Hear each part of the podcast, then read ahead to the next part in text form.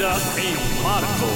Há certas coisas. Há, há, como microfones desligados, mas há certas coisas inevitáveis para as quais todos temos de estar preparados, mas nenhumas me preocupam tanto como as seguintes duas coisas inevitáveis: uma, a morte, e a outra, mais inquietante, começar a chamar filha à mulher amada.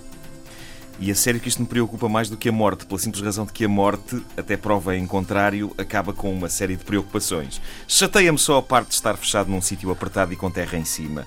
É por isso que pretendo, eh, digo-te já, José Marinho, eh, na qualidade de meu diretor, eh, também traz alguma responsabilidade nisto, pretendo ser embalsamado e colocado em cima de uma lareira com uma pose que faça com que eu pareça extremamente inteligente, coisa que eu nunca fui em vida. Talvez com a mão em pala por cima dos olhos, como se estivesse a, a explorar território por desbravar, como se fosse um pioneiro. Corpo inteiro? Corpo inteiro, sim. Ok. Eu estou a apontar aqui. O embalsamar funciona melhor de corpo inteiro. O busto é capaz de ficar um bocado assustador. Só. Cortado. Com os fios pendurados. Cerrado pelos ombros.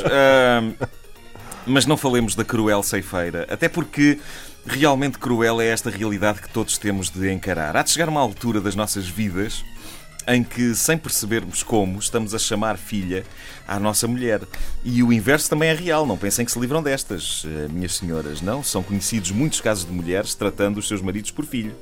Ó oh filho, ó oh filha. E, e, eu não sei que raio de equipamento é este com que a gente vem, mas o que é certo é que isto acontece aos casais mais insuspeitos. E quase nenhum se questiona sobre isto. As pessoas simplesmente acordam um dia e dizem qualquer coisa como: Oh filha, passa-me aí o sal, se faz favor.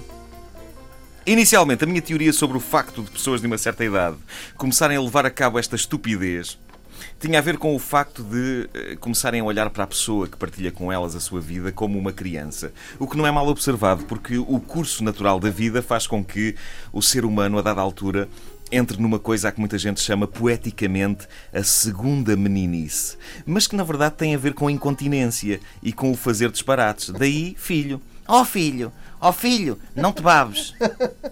Ó oh, filho, não te babes para cima do tapete. Uh, a minha teoria sobre isto tem uh, a ver com um interruptor que se liga na nossa mente assim que se desliga o interruptor da libido. Uh, acontece a dada altura da vida de um ser humano. Não de todos os seres humanos. Há seres humanos que, uh, graças a Deus, aos 80 anos de idade ainda tentam fazer amor que nem coelhos.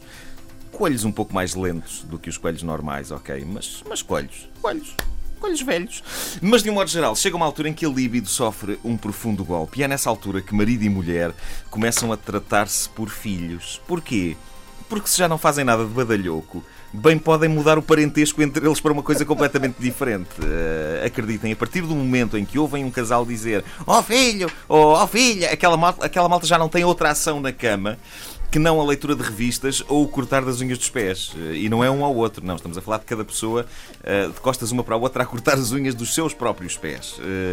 De repente, não me ocorre nada de mais tristemente não erótico do que o marido dizer para a mulher na cama ah, tão bom, filha.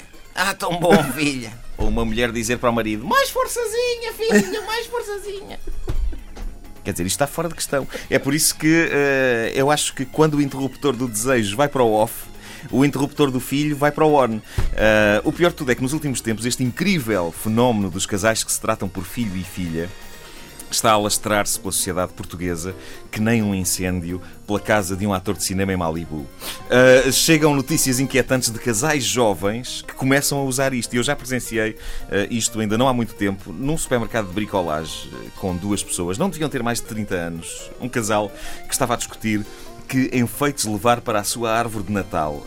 e eu fiquei com palpitações quando ouvi dizer a ele: Oh filha, leva o que tu quiseres, que eu preciso é que te despaches que eu estou com fome. Uma coisa é certa, meus amigos, a fome dele não era de sexo. Uh, um tipo que trata a mulher por filha é gajo para, na melhor das hipóteses, adormecer em cima da esposa. Uh, a esposa que, convenhamos, também já não deve conseguir olhar para ele com o fulgor de, dos velhos tempos, portanto, dá um ano atrás. Uh, digamos que é extremamente difícil para uma mulher de 30 anos que seja 30 anos, olhar para o homem que vive com ela como um animal sexual a partir do momento em que ele lhe diz: Oh filha, Portugal precisa urgentemente de novos nomes para os cônjuges se chamarem entre si. Eu também não estou com isto a defender que as pessoas usem pela vida fora os nomes queridinhos que chamam uma à outra no princípio da sua relação e que uh, podem além de queridinhos e parvos serem, uh, francamente, entusiasmantes, não é? Uma coisa excitante, tipo fofinho, fofinho ou fofinha. Nunca desvalorizem o poder de um fofinho, ok? Ou de uma fofinha. Bem mandado, naquela altura, digo, oh, fofinha! É melhor que ao filha, uh, não há dúvida. Mas há que arranjar soluções alternativas para quando a pessoa chega a uma certa idade. Pode ser queriducho, mas um bocado deprimente ver pessoas com mais de 60 ou 70 anos a chamarem fofinha uma à outra. O que eu proponho.